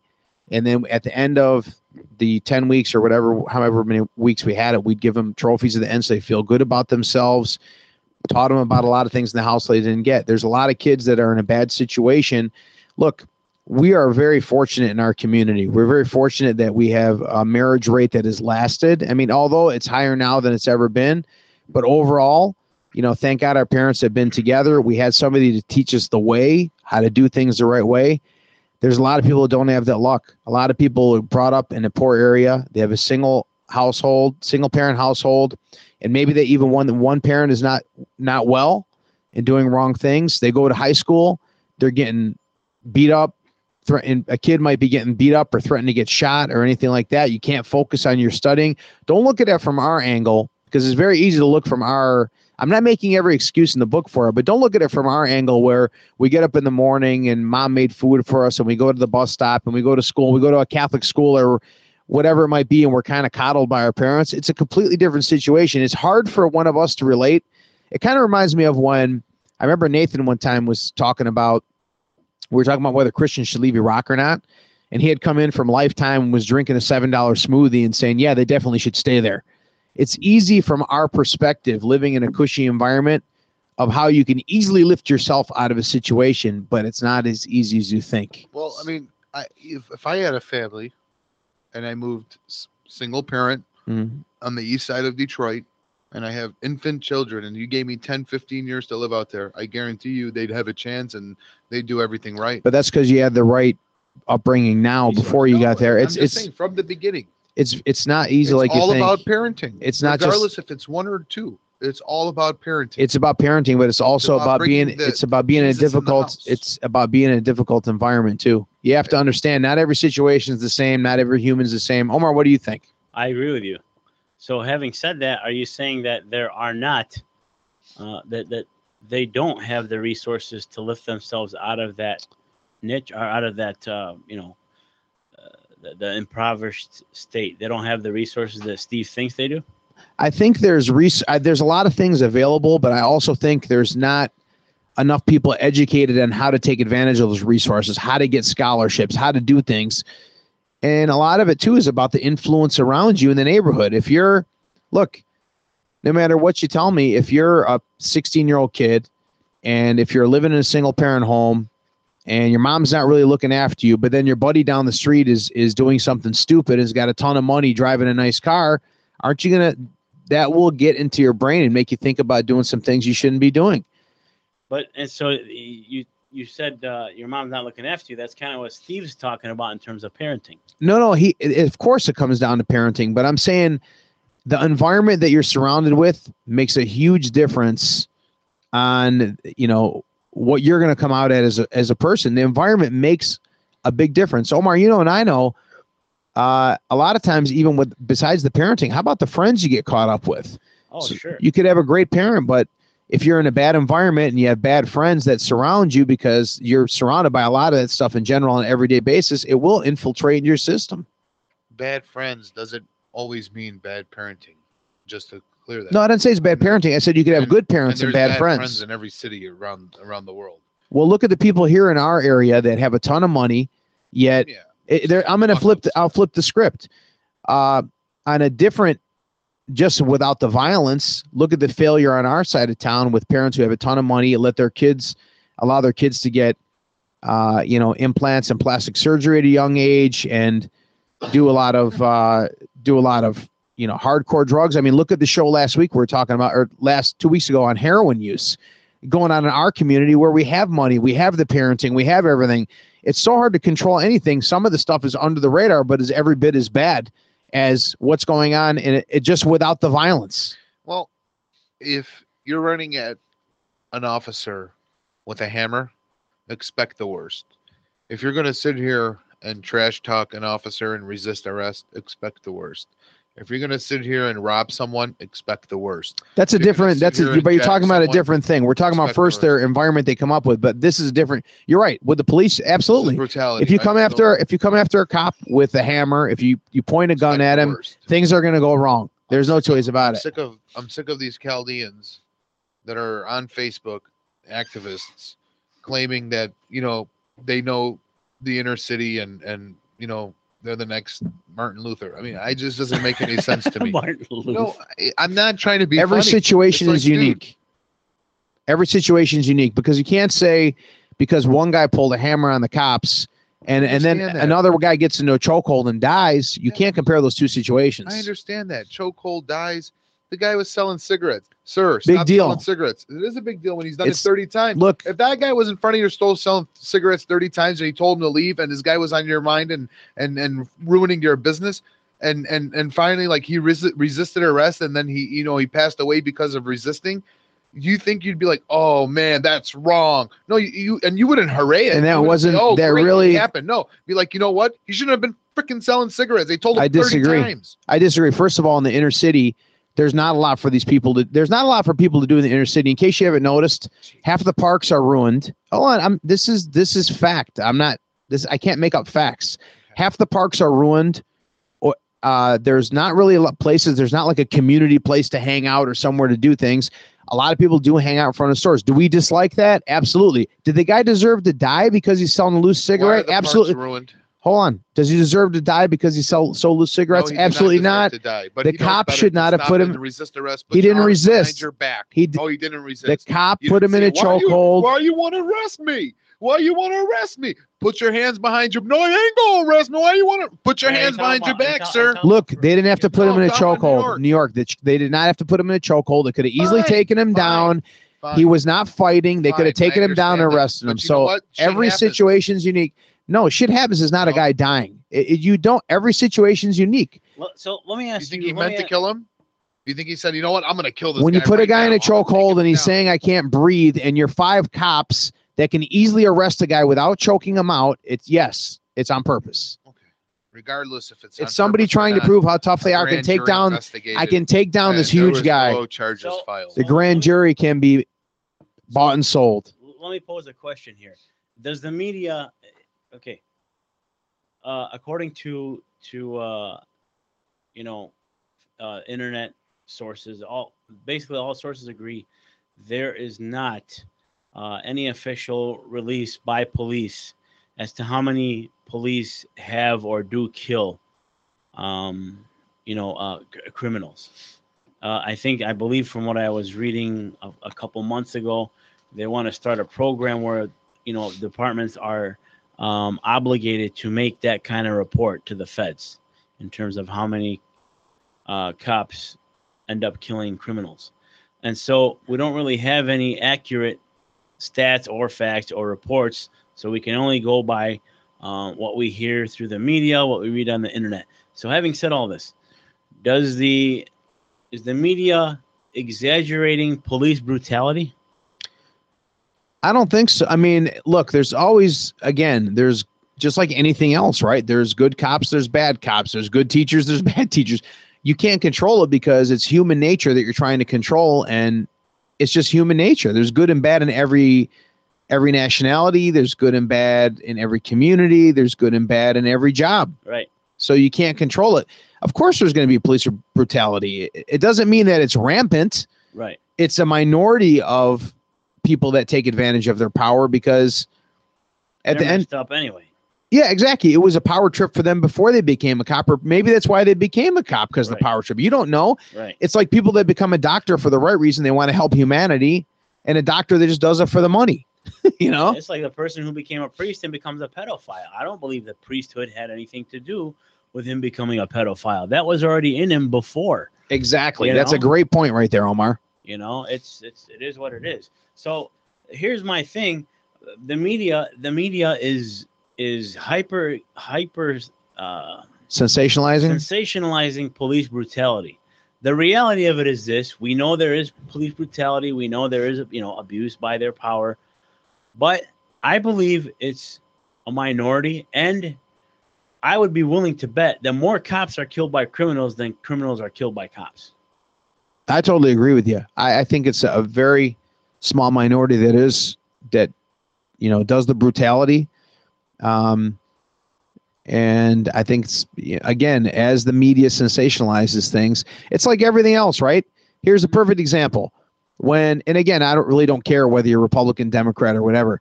Perfect example is there was the the Tea Party marched on Washington, and there was like whatever it was, hundred thousand or two hundred thousand people the media completely ignored the event like it didn't happen. Again, I'm not for or against it or anything. I'm just stating a fact. Right. But then when George Bush was president, one lady went and, and protested the war in front of George Bush's house. And remember how many media trucks were there when one person, single lady, protested because her son was in the forces and was killed. And they made a big media hoopla about one person camping out in front of George Bush's house. But this is the media. They can sensationalize they could crop the photo and bring in the you know get rid of the backdrop that shows that it's empty around something or they can just ignore something completely and make you believe whatever they want to believe See, and here's what here's my thing, and I think here's what Steve was trying to allude to earlier. When you, why is it that people get all defensive when the cop kills the bad guy? Okay, even though if he did do it on purpose, would they get as defensive, as protestful, if the criminal killed the cop? It's highly unlikely.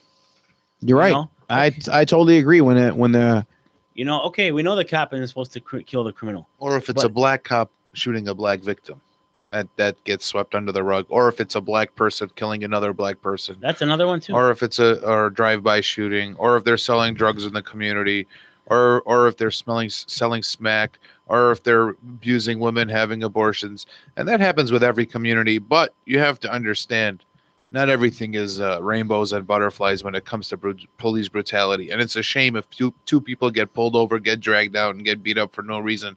They were good kids, good college kids, going to school, the whole shot, and they get beat up. Yeah. That's just a shame. But and that could happen 10 to anybody. get killed by the ten the, the ten criminals. Well, how about the the people that killed killed in stores, and the people that get killed in bank robberies, and the people that get killed in in in, in drive-bys and, and and jackings and and whatever else you could think of that happens with every kind of race. So it's not something where you can say, "Oh, the parks are messed up, so they have nowhere to go, so they have to kill each other." No, That's not what the I parks said. are messed up That's- because that's they not what he messed said. it up. That's not If what I said have a, if they could have a hundred of those of those kids go and clean up a damn park in one afternoon, your park is nice now.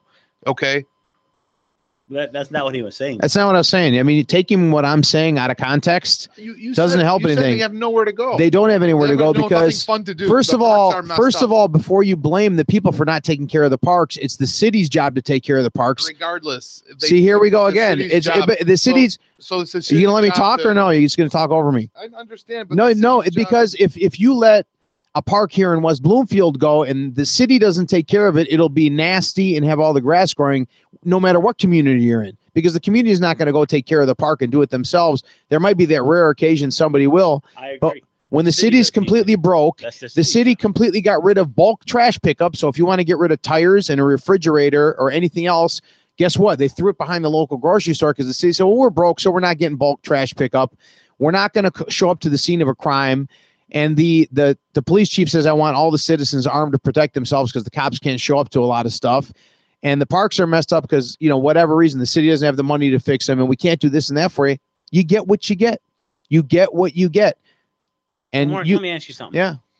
Um, having you know you having said that this is a, an issue of poverty is a big issue in this in all of this, right? Absolutely. So, uh, what would be, uh, in theory, what would be a possible solution that would start minimizing some of this? If, Well- if it is based on poverty, one of the solutions could be that the cities instead of only worrying about the downtown area where they have conventions and that type of thing to actually worry about the areas where the citizens live that's the number one thing because you like detroit's a perfect example. You exit on 94 in Chene you're in afghanistan. You drive two miles up the road to jefferson. You're like wow look how awesome it is. The stadiums are here and downtown's beautiful and stuff. Here's the problem. The people don't live where the downtown stadiums are. The people live on the other streets like Davison, like Linwood, like Fenkell, like Dexter, and all those other streets. You have to make the environment good for the residents, not just worry about attracting people from the suburbs who drive in and go home at the end of the day or a convention that flies in and flies out. I understand that brings money to the cities, but if you even stupid things, putting down fresh sidewalks, changing the lights in the lampposts that are all burned out throughout the whole city, doing any kind of positive thing to help people that are living there, helping their environment they live in, does do some good for people. Police showing up when something goes wrong. The reason that, uh, for example, the guy who kept selling cigarettes and whatever, and they said you have to leave and this happened, that happened. Half of that problem happens in inner cities. Why? Because police don't show up. You're in the city and you call and nobody's there for three, four, five hours. Now the situation escalates. Now the simple, stupid thing of a guy selling cigarettes in front of your store becomes a big, a big hoopla and a big, uh, you know, big problem between you and that person, and it gets physical, and then something seriously happens where it could have been diffused if you called and the police showed up within 10 15 minutes and moved the guy on it's over with it doesn't it doesn't escalate into something it doesn't have to be Do you think there's a problem with, With- police brutality? like Omar said, there's always a problem with abuse in anything, and it's minor, a small amount. Absolutely, you know, it's like in anything. Do you think African Americans are getting a fair shake in the last 40 years after the movement? 40, 50 years? What do you mean have been given a fair shake? I, have you? Do you think civil rights for African Americans have, have have improved uh, over the last 50 years? Oh, absolutely. The opportunities are, are greater than ever. But forget about them. Any poor neighborhood, whether it be Hispanic, it doesn't matter what the race is. It could be our people from back home in a refugee area. Do you think America has- has come a long way from the last 50 years? I mean, if you just Absolutely. drop the N bomb on television, if you're a celebrity or, or, or something like that, you're losing everything. You're losing your contracts, you're losing your friends, you're losing your respect, everything. So, do you think society has improved as far as race relations What- what Or do your you point- think what's your there's point still- bringing up the N bomb part? Yeah, know. because- well my my my point is society as a whole america as a whole hasn't treated african americans fairly you know over the last since the birth of this country and and and they were the ones that actually built this country and and established this country and made it what it is they were the fiber and i don't care what anybody says that's uh the truth and and for them to be christian and and believe in jesus and everything that's a big plus in my book and we need we need everyone like that I right now. disagree. I think in the last 40, 50 years, they have become become co- treated quite quite well. to that's what that's what i'm saying that i think it's it's it's a lot better for them so for them not to take advantage of that it just puzzles my mind and it all stems from what the news the media outlets the radios what they let these uh, idols and people that that idol and worship you know these these singers and different things like that i believe it's the community that you know brings them in and cares about them and and and Well, and- maybe and- one of the issues is bad leadership within their community. I mean, how can how can you turn on WJLB any time of the day and hear songs about complete utter filth, you know, sex? But 955 is like that too. Yeah, it is. well, it's the same thing. How can any radio station play anything like that? And especially being an urban channel, you might get Swift, but on on the 955 and things like that and, and different kind of genres. But when you listen to 98, it's all sex. so, so what he's saying is that it's- drugs, that it's actually money. it's, It's actually contributing to these issues. is something somewhere is not letting uh, these these people progress in a way that they should be because it really boggles my mind that all these athletes and stars and singers and everything like that never ever. I mean there might be one or two but they never ever take the time to improve their community as far as awareness. They might try like Mase i'm going to turn to god and stop rapping and then boom he's right back two years later singing about having sex. It, it just there's not enough. Like diddy what could he do with his influence? Dre these people what can they do with their influence as far as being in the limelight and saying hey look here stop rioting. Did you see dre on tv did you, see, well, did you see Ray? Lewis? Come on I got to give Ray Lewis credit. He got out there and ray was. lewis ray lewis for him doing that was great but the lady that went and smacked her son was even better and Yeah. she's nobody you know Yeah, but you're saying, but you're in one breath, you're saying like nobody's Put doing one breath- nothing. Put an Instagram post. Stop the riots, please. Have faith in you didn't let me finish. I said in one breath, you're saying nobody's saying nothing, but then I say Ray Lewis, and you go, well, that's nothing. At least he's saying something. He's not afraid to get up Oh, there you know what something. they do? They put a Twitter. Hey, what's I can't believe what's going on, and He put a video up. you know, there's you know A I'm real talking about, like- poignant video. I'm talking about like regular people, like Kanye. Did he put something up? Like even Kim K. So many. They're people afraid. Look, they're afraid about backlash from their own community. I hate to say this. It's just like our community. you Look, know. there's so many. Look at how many people are afraid to call how- this. Well, hold on, hold, Hold on. on. Just, Look at- to, just to ask both of you then, Yeah. with the, in the terms of the backlash, uh, has Obama received backlash from his own community? Obama Yes. always receives backlash. From Okay, his so why wouldn't so why wouldn't Kanye or anybody else? What makes you think they're more apt to reach? Well, Obama did people? say something. He got on TV, you know, and, and everyone else under him says something. But, you know, back to what Mark was saying as far as maybe a conspiracy theory.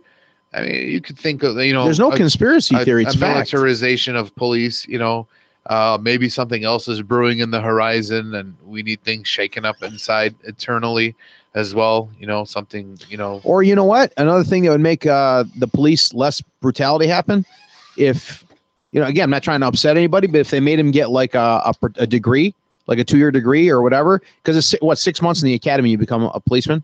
Maybe if they made him get a two year degree, there's more to lose if you've gone through in and West got, Bloomfield, they make you, they make you have a, a, a bachelor's. which is good. Which we don't have a problem Yeah. really with police brutality in West as Bloomfield. far as inner city kids having that uh, uh, motivation, I think maybe Detroit should set up some kind of fund where, hey, if you you know go through K, th- you know K through eight, and and and finish and get a degree, you know there'll be a you know a 25 30 40 thousand dollar bonus sitting there waiting for you and you know everything will be paid as far as your college and everything there's some kind of motivation i think i think something like that and if you want the same thing go to detroit schools you know and just something So- like that would would really help kids you know so they need something to motivate them, a job, something. You know, there's no jobs in the city. okay, and it's so the hold worst. on, hold on.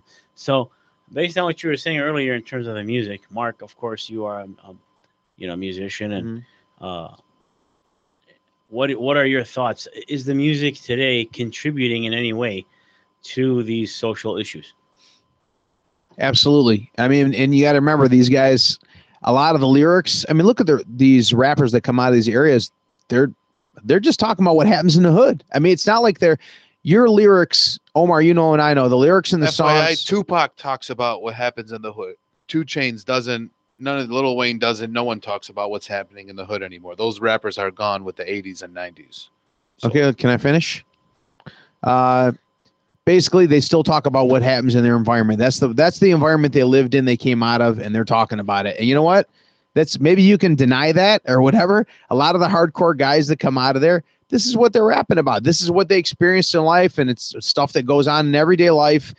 And it is what it is. Just like with just like girls, a lot of female singers talk about how great love is, or they talk about wanting to annihilate the guy who cheated on them because that's their personal experience. But actually, it's, it's even worse these days, Mark. The, the female singers are just talking about one night stands and getting it on. Well, what's what's pre what's preached to you on TV now all the time?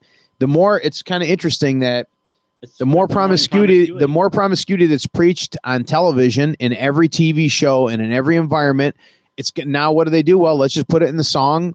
eh, Song it sells. Let's put it in the music and sell it to Too much people. glorification.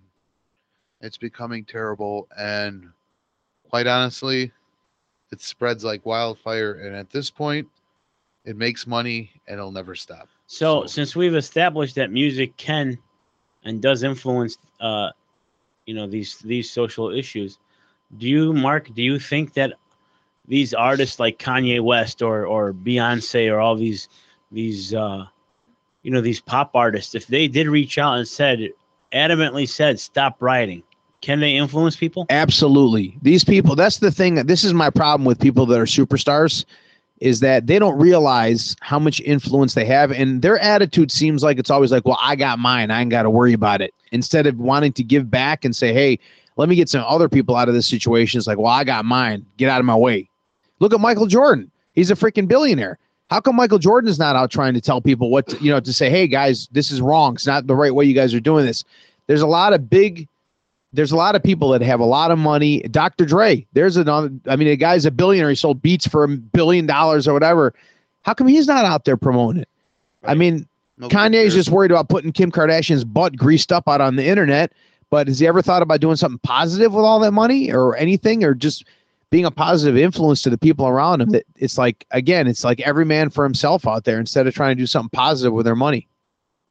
and it's the irony of this the irony of all this is what you're saying is the irony of it all is that here they are right one of one of the communities in the country that has social issues and stereotypes to deal with to overcome with the rest of the country some of their own members are becoming some of the biggest celebrities and stars and singers in the country and yet they do nothing for their own community And, and then the sadder part than that is that then you got a guy like who actually does do something to come out and speak about it. Bill Cosby, and he ends up getting accused of doing all the uh, date rape drugs on all these women. So the one that does come out is allegedly doing something extremely wrong. And then the guys that have the money are not doing anything to, to try and influence the situation. Believe me, if you got a coalition together of all these, you know, like I said, with, you know, Dre and wh- whoever, all these J- Michael Jordan, all these high profile, you know, black celebrities that came out there and said, stop right now, I would guarantee you would stop. I would guarantee even it. if they posted about police brutality, that would be great because then cops would say, you know what, this is spreading, and you know what, if Michael Jordan says police brutality has to stop, they'll think twice. And if if if this person said that, or or if a famous sports star that everybody loves, or even an NHL hockey player that has nothing to do with the community says stop, you know, police brutality is wrong or something like that, it'll make cops think twice to to step their boundaries. And you know what, it is messed up, but in all reality, it all starts when you're young.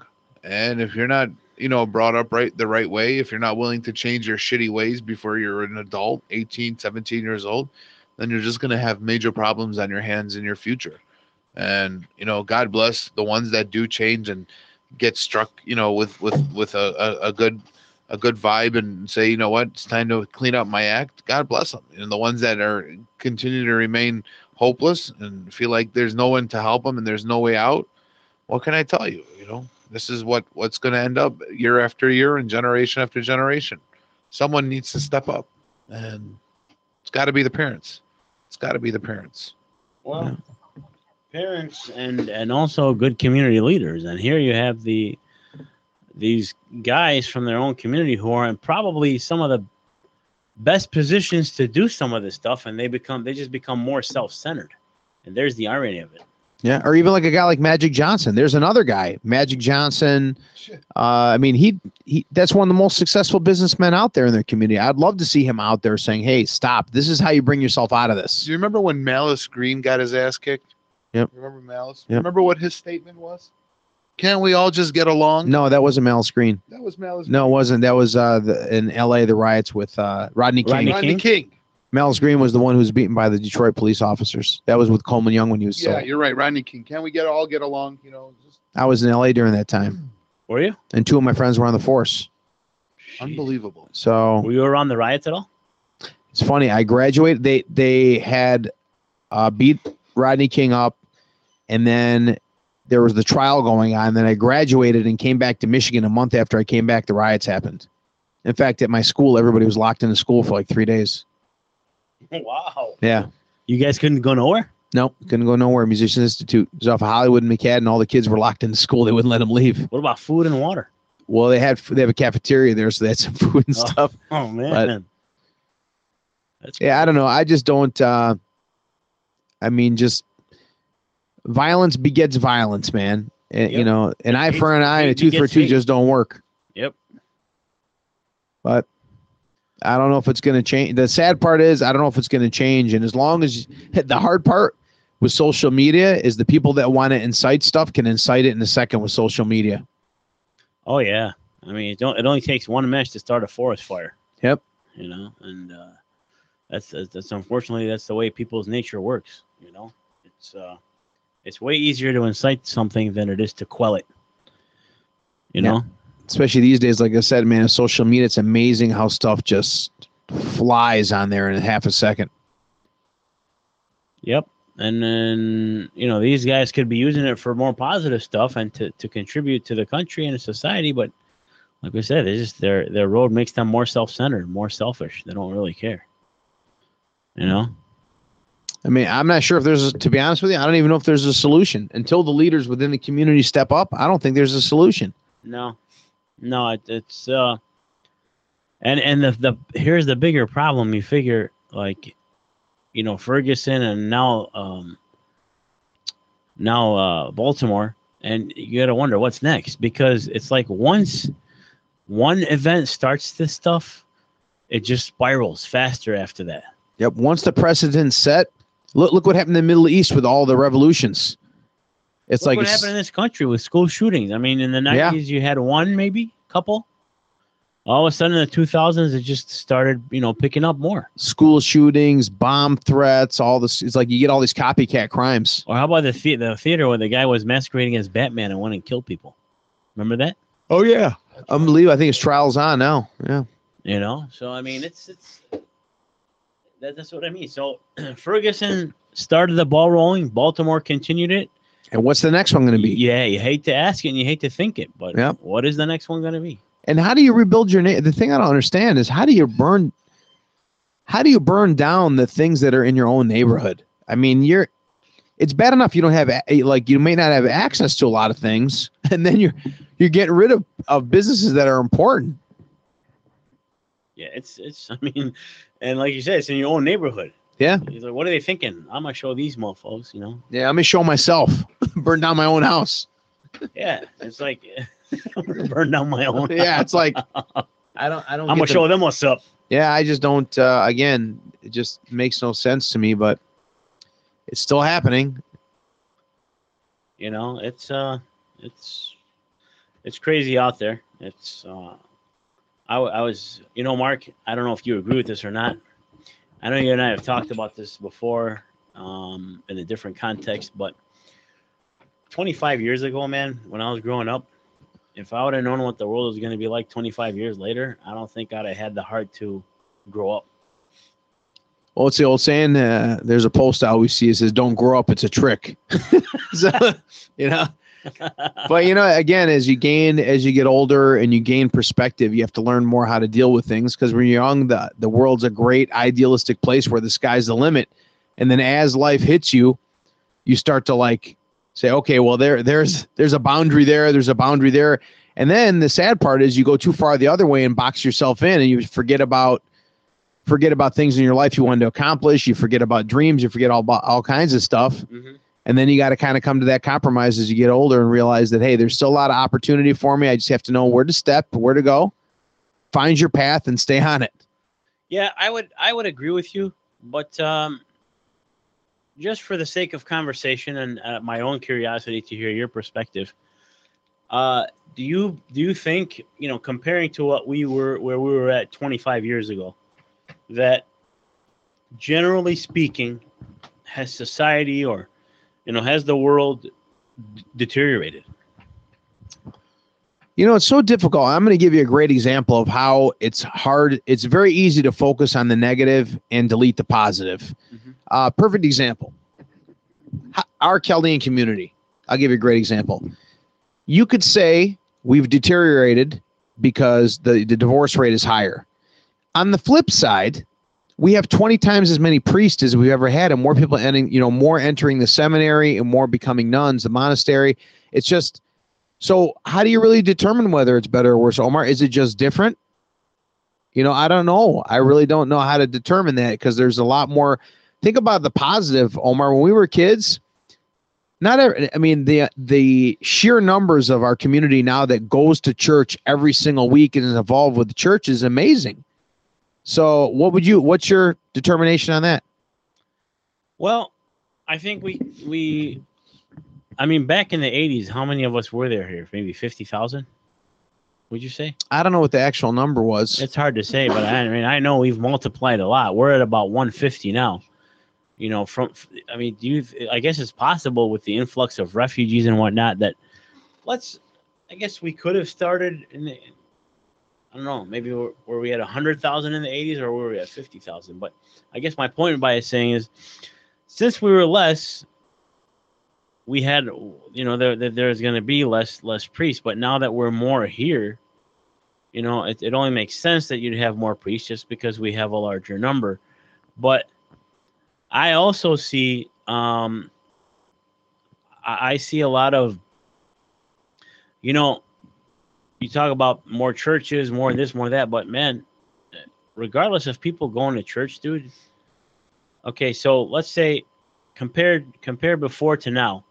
Let's say before you had actually okay i believe the bishop told me that out of all the community this is going to be a surprising number and this is he told me when, when, when he was father frank. He said out of the entire community which is about 120 150000 he said would you believe only 7% attends church Right now, yeah he told me this about maybe four years ago man, that seems awfully low, man. Because when I go to church, it is jam packed every single week. well for your mathematicians, that's what's 7% out of 150000 10,500. i mean that would kind of make sense in a way I don't know if I believe. Ah, man, I don't know. I just think that it's it's amazing to me. Well, put it this way: for, forget about even the sheer numbers. When we were kids, it's like mom had to drag you in by the ear. It was all the older people that were in the churches, and they weren't full. But now the youth, the um, the amount of youth that is at the church, and how many are involved in Bible study, and how many are involved in extracurricular activities of the church, to me has is is amazing in a beautiful way. Like, Well, let's let's do some simple math. Okay, we have ten churches in Michigan. mhm. Let's say on average the church the churches between all their masses, let's say each church gets three thousand people. That's thirty thousand people. What's what percentage is thirty thousand out of one hundred fifty thousand? That's that's actually um, 20 percent because if 30 goes into five five times, that's 150. So it's 20 percent. Twenty percent. Yeah. Okay, I mean that's that's good. that's a good amount. To be honest with you, that's a pretty Yeah, good amount. It's, it's good. Um, but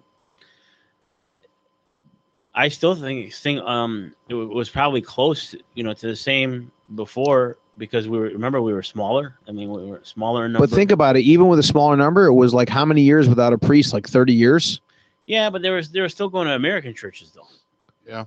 But I'm no, no. I'm saying without like a a priest, somebody becoming a priest out of our community was like thirty years. Okay, but back then, I mean, if divorce right now is at twenty percent, back then it was at maybe three percent. Yeah.